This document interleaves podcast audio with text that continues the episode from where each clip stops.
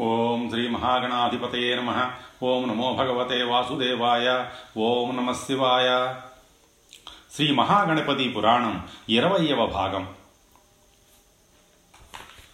అష్టవినాయకుల వృత్తాంతం. నాలుగు శ్రీ వరద వినాయకుడు. మహాడ్.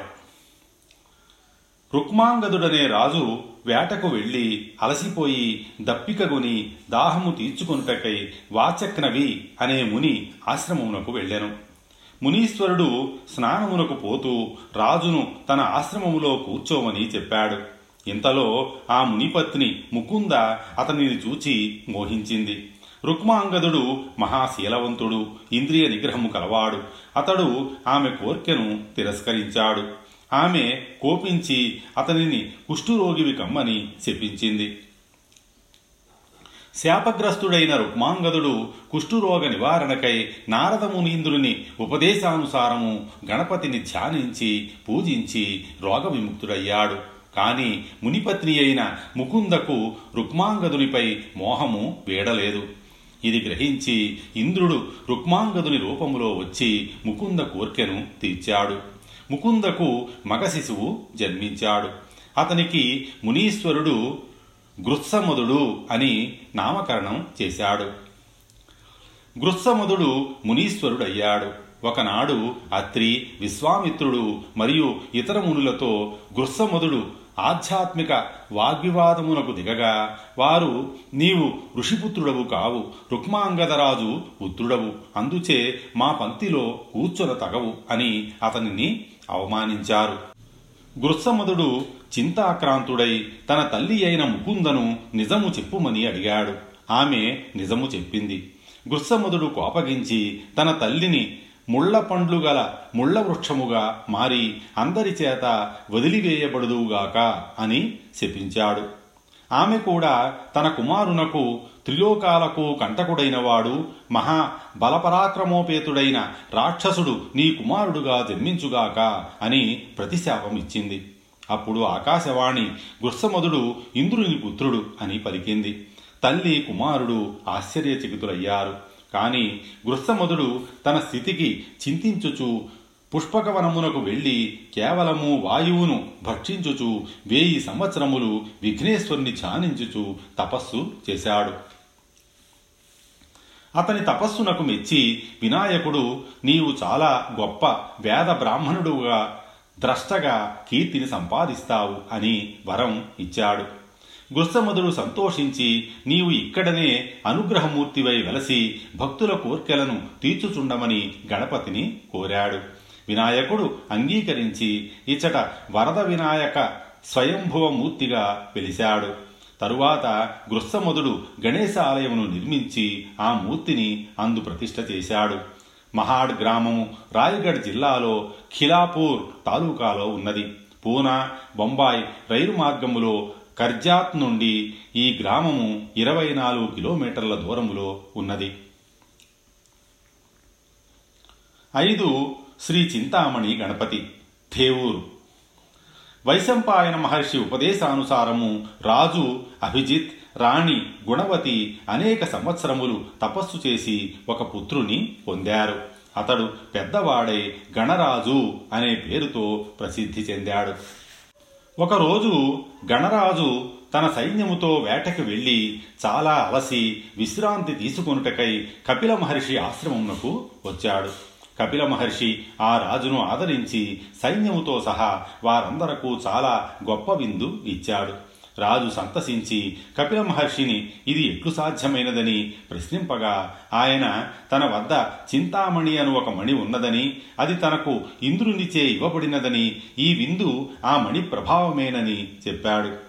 అప్పుడు గణరాజు ఆ మణిని తనకిమ్మని కపిల మహర్షిని అడిగి ఆయన నిరాకరించగా ఆయన వద్ద నుండి ఆ మణిని బలాత్కారముగా తీసుకుని వెళ్ళాడు. అంతటా కపిల మహర్షి చింతితుడై దుర్గాదేవిని ప్రార్థించాడు. అప్పుడు దుర్గాదేవి కపిలమునిని విఘ్నేశ్వరుని ప్రార్థింపుమని ఆనతిచ్చింది అతడు ఆ ప్రకారము చెయ్యగా విఘ్నేశ్వరుడు ప్రత్యక్షమై గణరాజుతో భయంకర యుద్ధము చేశాడు. చివరకు విఘ్నేశ్వరుడు తన పరశువుతో గణరాజును చంపి ఆ మణిని తిరిగి కపిల మహర్షికి అందజేశాడు. ఆ యుద్ధము ఒక కబంధ వృక్షము వద్ద జరిగింది. అందుచే ఈ థేవూర్ గ్రామమునకు కబంధ తీర్థమని పేరు వచ్చింది. చింతామణి అను మణి తనకు తిరిగి లభించుటచే కపిల మహర్షి చాలా సంతోషించాడు. కానీ కపిల మహర్షి ఆ చింతామణిని మరల విఘ్నేశ్వరునికే ఇచ్చి అతనిని అక్కడ స్వయంభువై వెలవమని ప్రార్థించాడు. అప్పటి నుండి కపిల మహర్షి కోరికపై విఘ్నేశ్వరుడు క్షేత్రమునందున్నవాడై చింతామణి వినాయకుడు అని పిలువబడుచున్నాడు. ఈ విధముగా థేవూర్ చింతామణి గణపతి పుణ్యక్షేత్రమైనది. థేవూర్ గ్రామము పూణే జిల్లాలో హవేలీ తాలూకాలో పూణే నుండి ఇరవై ఐదు కిలోమీటర్ల దూరములో ఉన్నది. ఆరు శ్రీ గిరిజాత్మజుడు లేనియాద్రి. ఒకసారి పరమేశ్వరుని ఉపదేశానుసారము పార్వతీదేవి పుత్ర సంతానం కోరి పన్నెండు సంవత్సరములు గణేశ మంత్రమును జపించినది. పార్వతీదేవి ఈ విధముగా తపస్సు చేసిన స్థానమే ఈ లేనియాద్రి పర్వత శిఖరము. ఒక భాద్రపద శుద్ధ చతుర్థి నాడు తలస్నానము చేయుటకు ముందుగా పార్వతీదేవి తన ఒంటి నుండి తీసిన నలుగు పిండితో విఘ్నేశ్వరుని విగ్రహము చేసి పూజించెను. ఆ పూజకు తపస్సుకు సంతసించి విఘ్నేశ్వరుడు బాలుని రూపమును ధరించి అవతరించాడు. తరువాత పదిహేను సంవత్సరములు పార్వతీమాతతో అక్కడే ఉండి తన బాల లీలలను ప్రదర్శించాడు. బాలగణపతిని చంపుటకై సింధురాసురుడు పంపిన పెక్కుమంది రాక్షసులను అతడు హతమార్చాడు. క్రూరాసుర బాలాసుర వ్యోమాసుర కుశలాసుర తదితర దుష్ట రాక్షసులు బాలగణపతిచే సంహరించబడ్డారు. విశ్వకర్మ లేనియాద్రిని సందర్శించి ఆరు సంవత్సరముల వయస్సులోనున్న గణపతిని పూజించి అతనికి పాశము పరశువు అంకుశము కమలములను కానుకగా సమర్పించాడు. బాలగణపతి యొక్క ఏడవ సంవత్సరమున గౌతమ మహాముని అతనికి ఉపనయనము చేశాడు. తరువాత పరమేశ్వరుడు గణపతికి విఘ్నాధిపత్యమును ప్రసాదించాడు. అప్పటి నుండి అతడు విఘ్నేశ్వరుడయ్యాడు.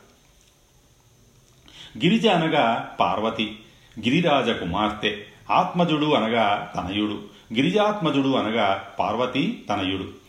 కనుక ఇచ్చటి వినాయకుని పేరు గిరిజాత్మజుడు అయినది. లేనియాద్రి పర్వతము పూణే జిల్లాలో జున్నరు తాలూకాలో గోలేగాం అనే గ్రామమునందున్నది.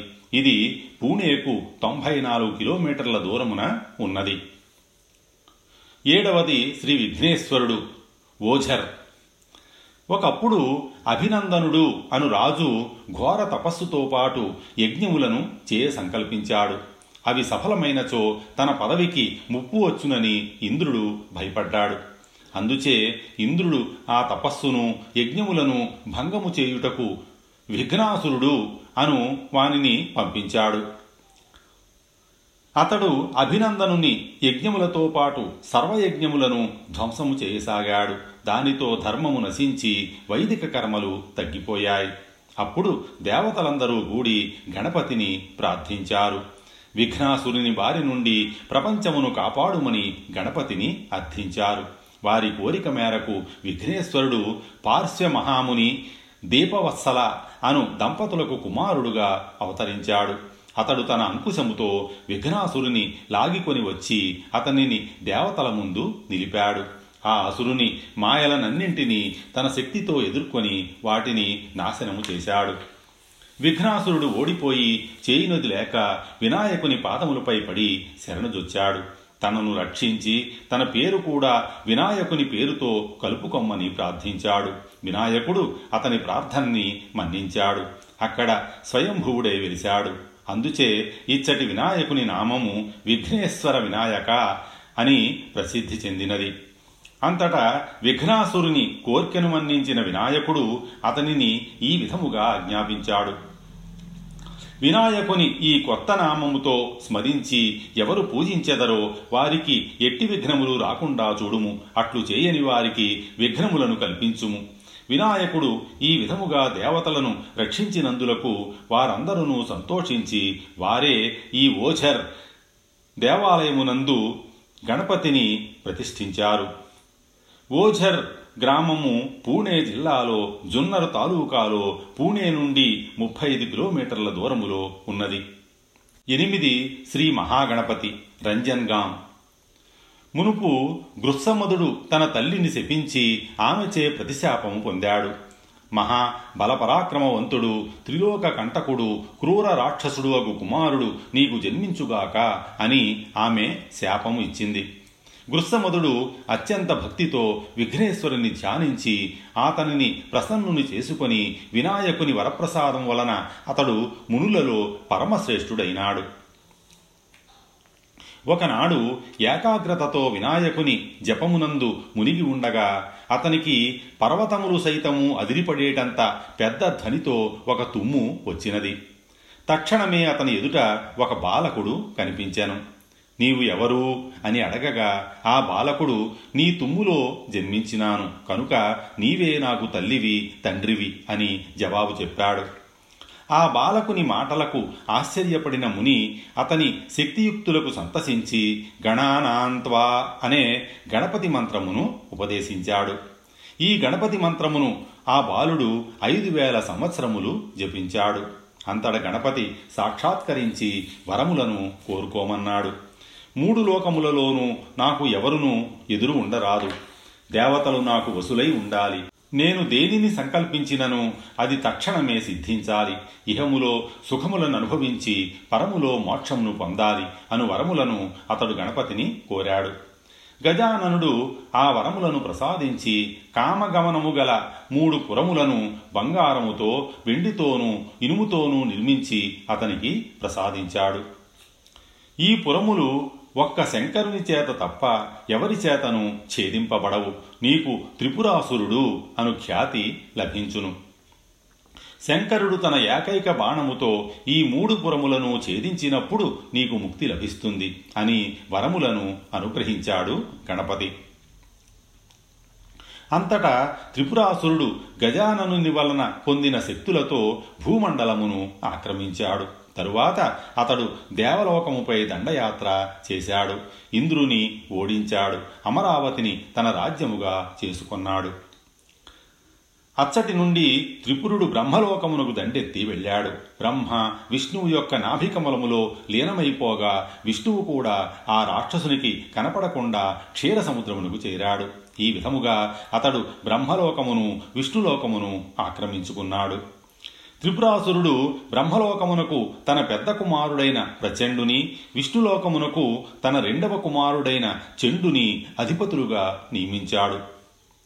ఇక శివలోకమును ఆక్రమించుకొనుటకై అతడు కైలాసమునకు వెళ్ళగా శివుడు కూడా కైలాసమును వదలి మంధర పర్వతమునకు చేరాడు. తరువాత రసాతలము సప్త పాతాళ లోకములు త్రిపురాసురుని వశమైనాయి. ఈ పరాజయంతో వ్యాకులత చెందిన సమస్త దేవతలకు నారద మహర్షి గణేశానుగ్రహం పొందుటయే సరి అయిన మార్గమని ఉపదేశించాడు. అప్పుడు దేవతలందరూ అత్యంత భక్తితో పరిపూర్ణ శరణాగతితో సంకటమోచన గణేశ్వరుని ప్రార్థించారు. అంతటా గణేశుడు ప్రత్యక్షమై ఆ రాక్షసుని బాధ నుండి నివారించెదను అని దేవతలకు అభయమిచ్చాడు. వారు ప్రార్థన చేసిన స్తోత్రమును సంకటనాశన గణపతి స్తోత్రము అను పేరుతో శాశ్వతముగా నిలుచునని పరమిచ్చాడు. ఈ స్తోత్రముతో ఎవరు ప్రార్థిస్తారో వారికి ఎట్టి సంకటములు కలుగవనియు సమస్త కోరికలు సిద్ధించుననియు వరమునిచ్చాడు.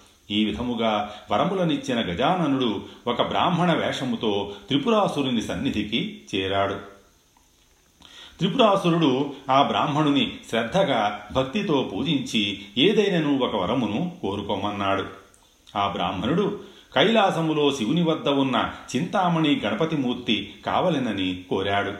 ఆ కోరిక తీర్చుటకై త్రిపురాసురుడు శంకరునితో యుద్ధము చేసి ఓడించి ఆ మణిని పొందాడు. కానీ అంతలో త్రిపురాసురుని చేతిలో ఆ చింతామణిమూర్తి మాయమయ్యాడు. త్రిపురాసురుడు వేదనతో నిస్పృహ చెందాడు. త్రిపురాసురునిచే ఓడింపబడిన శివునితో నారదుడు గణేశుని పూజించి ఆయన అనుగ్రహము పొందకపోవుట చేతనే ఈ పరాజయము నీకు సంభవించినది. కనుక గణేశుని పూజించి అతని అనుగ్రహమును సంపాదించుకొనుము అని చెప్పాడు. అప్పుడు శంకరుడు శత సంవత్సరముల కాలము ఏకాగ్రతతో గణేశుని గూర్చి తపస్సు ఆచరించాడు. విఘ్నేశ్వరుడు ప్రసన్నుడై ఒక బాణమునిచ్చి తన సహస్రనామములను శివునకు ఉపదేశించాడు. శివుడు ఆ సహస్రనామములను జపించి త్రిపురాసురునిపై యుద్ధమునకు సంసిద్ధుడయ్యాడు. అంతటా శంకరుడు పృథ్విని రథముగాను సూర్యచంద్రులను చక్రములుగాను బ్రహ్మను రథసారథిగాను వేదములను గుర్రములుగాను మేరువును ధనస్సుగాను విష్ణువును బాణముగాను చేసుకొని అంతటా వినాయకాష్టకమును పఠించి విఘ్నేశ్వరుని అభయము పొంది విష్ణువు యొక్క అంశతో కూడిన పాశుపతాస్త్రమును త్రిపురాసురునిపై ప్రయోగించాడు మహాశివుడు. ఆ అస్త్రముతో త్రిపురములు దహింపబడగా త్రిపురాసురుడు మరణించాడు. అతని శరీరము నుండి ఒక తేజస్సు వెలువడి శంకర్నిలో లీనమైంది. ఈ విధంగా త్రిపురాసురుడు మోక్షమును పొందాడు. ఆ రోజు కార్తీక పౌర్ణమి. ఈ విజయమునకు కారణుడైన విఘ్నేశ్వరుని విగ్రహమును స్వయముగా శంకరుడే ఈ క్షేత్రమునందు ప్రతిష్ఠించెను. ఆ మూర్తియే ఈ మహాగణపతి. ఈ స్థలమే రంజన్గాం. రంజన్గాం పూణే అహ్మద్నగర్ రహదారిలో పూణే నుండి యాభై కిలోమీటర్ల దూరములో ఉన్నది. పంచదశాధ్యాయము సమాప్తము. షోడశాధ్యాయము. వినాయకుడి వివిధ రూపాలు. వినాయకో విఘ్నరాజో ద్వైమాతురగణాధిప త్యేకదం హేరంబో లంబోదర గజానన వినాయకుడు విఘ్నరాజు ద్వైమాతురుడు గణాధిపతి ఏకదంతుడు హేరంబుడు లంబోదరుడు గజాననుడు ఇలా వివిధ పేర్లతో వినాయకుడిని వివిధ రూపాలలో వివిధ ఆకారాల్లో పూజించడం విశేషం. పురాణాలు నాట్యశాస్త్ర గ్రంథాలు తాంత్రిక గ్రంథాలు గణపతికి ముప్పై రెండు రూపాలు ఉన్నట్లు పేర్కొన్నాయి. ముద్గల పురాణంలోనూ గణేశ పురాణంలోనూ గణేశుడికి ముప్పై రెండు రూపాలు నామాలు పేర్కొనబడ్డాయి. అందులో శుక్లపక్షానికి పదహారు బహుళపక్షానికి పదహారు చెందినవని గణేశ పురాణం వివరిస్తోంది అని ప్రారంభించి సూతుడు ఆ విశేషాలను చెప్పసాగాడు. ఒకటి బాలగణపతి. రక్తవర్ణుడైన బా బాలగణపతికి నాలుగు చేతులుంటాయి. వాటిలో అరటి మామిడి పండు పనసపండు చెరకుగడలను ధరిస్తాడు. తొండంతో మోదకం పట్టుకొని ఉంటాడు. కరస్థ కదళీచూత పనసేక్షు కపిత్తకం బాలసూర్యప్రభం దేవం వందే బాలగణాధిపం. బాలగణపతిని ధ్యానిస్తూ ఈ శ్లోకాన్ని పఠిస్తే బాలలు జ్ఞానవంతులవుతారు. రెండు తరుణ గణపతి రక్తవర్ణంతో ఉండే తరుణ గణపతికి ఎనిమిది చేతులుంటాయి. వెలగపండు వరికంకులు దంతం అంకుశాలను కుడి చేతులతోనూ కుడుము నేరేడు పండు చెరుకుగడ పాశాలను ఎడమ చేతులతోనూ ధరించి ఉంటాడు. పాశాంకుశాపూపకపిత్థ జంబూఫలం తిలాం చేక్షు మపిశనహస్తై ధత్తే సదాయ స్తరుణారుణాభ పాయాస్యుష్మాన్ తరుణో గణేశ. తరుణ గణపతిని అనునిత్యం ధ్యానించడం వలన కార్యోన్ముఖులు కాగలరు. మూడు భక్తి గణపతి. ఈ గణపతి వర్ణం తెలుపు. నాలుగు చేతులను కలిగి ఉంటాడు. కుడివైపు చేతులలో మామిడి అరటి పండ్లను ఎడమవైపు చేతులలో కొబ్బరికాయ క్షీరాన్న పాత్రను ధరించి ఉంటాడు. నారికేళామ్ర కదళీ గుడపాయసధారిణం శరశశాంక సదృశం భజే భక్తగణాధిపం భక్తి గణపతి ధ్యానం వల్ల భక్తి ప్రపత్తులతో అలరారుతారు.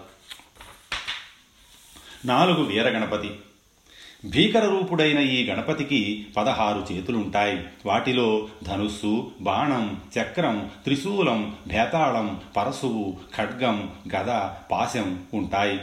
ఈ వీరగణపతి రక్తవర్ణుడు. భేతాళ శక్తి శరకార్ముక ఖేట ఖడ్గ ఖట్వాంగముద్గర గదాంకుశపాశహస్తాన్ శూలంచకుంత పరశుధ్వజ ముద్వహస్తం వీరం గణేశమరుణం సతతం స్మరామి. వీరగణపతిని కనీసం ఐదు సార్లైనా స్థుతిస్తే ధైర్య సంపదలు దక్కుతాయి. ఐదు శక్తి గణపతి. సింధూర వర్ణంతో విలసిల్లే ఈ గణపతి వామకటిపైన దేవిని కూర్చోబెట్టుకొని నాలుగు చేతులతో ఉంటాడు. కుడి చేతిలో దంతం అంకుశం ఎడమ చేతిలో పాశం ధరించి ఉంటాడు. శక్తితో కలిసి ఉండడం వల్ల ఈయన శక్తి గణపతి. ఆలింగ్య దేవీం హరితాం నిషణ్ణాం పరస్పరాశ్లిష్టకతీనివేశం సంధ్యారుణం పాశశృణీం వహస్తం భయాపహం శక్తి గణేశమీడే శక్తి గణపతిని అనునిత్యం స్థుతిస్తే సర్వశక్తి సంపన్నులవుతారు. ఆరు ధ్వజ గణపతి ఈ రూపంలో గణపతికి నాలుగు ముఖాలు ఎడమ చేతిలో కమండలం తాళపత్ర గ్రంథాలు కుడి చేతిలో జపమాల ఉంటాయి. నుదుటిపై మూడవ నేత్రం బ్రహ్మజ్ఞాన సూచకంగా ఉంటుంది. ఇలాంటి రూపురేఖలున్న గణపతికి బ్రహ్మ గణపతి అనే పేరు కూడా ఉంది. తెల్లని వర్ణం కలవాడు ఈ గణపతి. యః పుస్తకాక్ష గుణదండ కమండలు స్త్రీ నిర్వర్త్యమానకరభూషణమిందువర్ణం సంభేరమానన చతుర్భుజ శోభమానం. త్వాం సంస్మరేతి ధ్వజగణాధిపతిం సదన్య. ధ్వజగణపతిని ప్రార్థిస్తూ శ్లోకాన్ని పఠించేవారు మేధా సంపన్నులవుతారు ఏడు సిద్ధి గణపతి. ఈ గణపతి నాలుగు చేతులలో మామిడి పండు పరసువు పూలగుత్తి చెరకుగడలను ధరించి ఉంటాడు. తొండంతో నువ్వుల కుడుము పట్టుకొని ఉంటాడు. ఈయన లేత పసుపు వర్ణంలో ఉంటాడు. పక్వచూత ఫలపుష్ప మంజరీ చేక్షుదండ తిలమోదకైస్సహ. ఉద్వహన్ పరసుమంస్తుతే నమ. శ్రీ సమృద్ధియత హేమ పింగళ సిద్ధి గణపతిని ప్రార్థిస్తూ ముమ్మారు పై శ్లోకం పఠిస్తే విజయం తథ్యం. ఎనిమిది ఉచ్ఛిష్ట గణపతి. నాలుగు చేతులతో కుడి చేతులలో జపమాల వీణ కలువ పువ్వులతో ఎడమ చేతులలో వరికంకులతో ఈ గణపతి ఉంటాడు. ఈయనది నీలవర్ణం. లీలాబ్జం దాడిమం వీణ శాలిగుంజాక్షసూత్రకం దధ దుచ్ఛిష్టనామాయాం గణేశ పాతు మేచక. శక్తిని చేతబూనిన ఉచ్ఛిష్ట గణపతిని ధ్యానించిన వారు అభీష్టాలను పొందగలరు. తొమ్మిది విఘ్న గణపతి విఘ్నాలు కలుగకుండా కాపాడే ఈ వినాయకుడు శంఖుచక్రాలను ధరించి విష్ణుమూర్తిని స్ఫురింపజేస్తాడు. చేతులలో చెరుకుగడ పాశం దర్భలు అంకుశం దంతం ఉంటాయి. కుడిపాదం క్రిందికి చాచి ఉంటుంది. ఈ గణపతి బంగారు వర్ణంలో ఉంటాడు. పాశాంకుశం ధరన్నామ ఫలాసి చాక్షువాహన విఘ్నం నిహతున సర్వం రక్తవర్ణో వినాయక. విఘ్న గణపతిని ధ్యానిస్తూ ఐదు మార్లైనా ఈ శ్లోకాన్ని పఠిస్తే విఘ్నాలు కలగవు. క్షిప్ర గణపతి. ఎర్రని శరీర కాంతి కలిగిన క్షిప్ర గణపతికి నాలుగు చేతులుంటాయి. చేతులలో దంతం అంకుశం కల్పలత పాశం ఉంటాయి. తొండంతో రత్న కలశాన్ని పట్టుకుని ఉంటాడు. ఈయన రంగు రక్తవర్ణం. దంతం ప్రకల్పలతాపాశ రత్నకుంభోపశోభితం బంధూకకమనీయాంగం ధ్యాయేత్ క్షిప్ర వినాయకం క్షిప్ర గణపతిని ప్రార్థిస్తూ పారాయణం ఆచరిస్తే కోరిన కోరికలు ఫలించగలవు. పదకొండు హేరంబ గణపతి. ఈ రూపంలో గణపతి ఐదు తలలు పది చేతులతో ఉంటాడు. నాలుగు తలలు నాలుగు దిక్కులకు ఉండగా ఐదవ శిరస్సు ఆ నాలుగు తలల పైభాగంలో ఉంటుంది. సింహం పైన కూర్చుని శక్తి స్వరూపుడై ఉగ్రతను ప్రదర్శిస్తూ చేతులలో ఆయుధాలను కలిగి ఉంటాడు. ఈ గణపతి వర్ణం తెలుపు. అభయవరదహస్త పాశదంతాక్షమాల. పరసుమధ త్రిశీర్షం ముద్గరం మోదకం చ. విదధతు నరసింహ పంచమాతంగవక్త్ర. కనకరుచిరవర్ణ పాతు హేరంబనామా హేరంబ గణపతిని భక్తి శ్రద్ధలతో ధ్యానించిన వారికి విపత్తులుండవు. పన్నెండు లక్ష్మీ గణపతి. ఈ గణపతికి రెండు వైపులా తొడల మీద శ్రీదేవి భూదేవి కూర్చుని ఉంటారు. ఈ గణపతి చిలుక గద ఖడ్గం అంకుశం పాశం అమృత కలశాలను ధరించి వరదహస్తాన్ని చూపిస్తూ ఉంటాడు. రెండు చేతులతో ఇరువైపులా ఉన్న అమ్మవార్లను ఆలింగనం చేసుకుని ఉంటాడు. కుడిపాదం కిందికి జార విడిచి ఉంటుంది. ఈయన వర్ణం కూడా తెలుపే. బిభ్రాణస్సు కబీజపూరకమలం మాణిక్య కుంభాంకుశాన్ పాశం కల్పలతాంచ బాణకలిక ప్రోతః నిస్సర నిస్సరः శ్యామో రక్తసరోరుహేణ సహితో దేవీ చ యస్యాంతికే గౌరాంగో వరదానహస్తకమలో లక్ష్మీ గణేశో మహాన్. లక్ష్మీ గణపతిని ధ్యానిస్తూ ప్రతిదినం పైశ్లోకాన్ని పఠిస్తే లక్ష్మీ సంపన్నులు కాగలరు. మూడు మహాగణపతి. ఈ గణపతి ఎడమ తొడపై అమ్మవారు ఉంటుంది. పది చేతులలో చక్రం ఓషధి సంచి చెరుకుగడ పాశం పద్మం గద ఉంటాయి. ఈయన రక్తవర్ణుడు. బిభ్రాణోబ్జక బీజపూరక గదాదంతేక్షుబాణైः సమం. బిభ్రాణో మణికుంభశాలిగిణిశ పాశం చ వక్త్రాంచితం గౌరాంగ్యారుచిరారవిందయుతయా దేవ్యా సనాథాంతిక సోణాంగः శుభమాతనోతు భవతాం నిత్యం గణేశో మహాన్ మహాగణపతి ధ్యానం వల్ల కీర్తి సంపన్నులవుతారు। పద్నాలుగు విజయ గణపతి నాలుగు చేతులతో ఏకదంతం అంకుశం మామిడి పండు పాశాలను ధరించి ఈ గణపతి ప్రసన్నవదనంతో ఉంటాడు. ఈయనది రక్తవర్ణమే. శంఖేషు చాప కుసుమేషు కుఠారదంత పాశాంకుశై కళమమంజరికాసనాథై పాణిస్థితై పరిసమావృతభూషణశ్రీ విఘ్నేశ్వరో విజయతే కమనీయ గౌర. విజయ గణపతిని నిత్యం ప్రార్థించడం వల్ల విజయులవుతారు. పదిహేను నృత్య గణపతి నాలుగు చేతులతో పాశం పరశువు దండం ఆయుధాలను ధరించి కుడికాలు పైకెత్తి నృత్య భంగిమలో ఉంటాడు. ఈ గణపతికే నృత్య గణపతి అని కూడా పేరు. ఈయనది పచ్చని వర్ణం. పాశాంకుశాపూపకుఠారదంత చెంచత్కరం చారుతరాంగుళీయం పీతప్రభం కల్పతరోరథస్థం భజామి నృత్తైకపదం గణేశం. నాట్య గణపతి శ్లోక పఠనం వల్ల నిత్య సంతుష్టులు కాగలరు. పదహారు ఊర్ధ్వ గణపతి. ఎనిమిది చేతులున్న ఈ గణపతి బాణం దంతం వరికంకి ఎర్ర కలువ చెరకు గద పద్మాలను ధరించి ఉంటాడు. ఈయనది బంగారపు ఛాయ.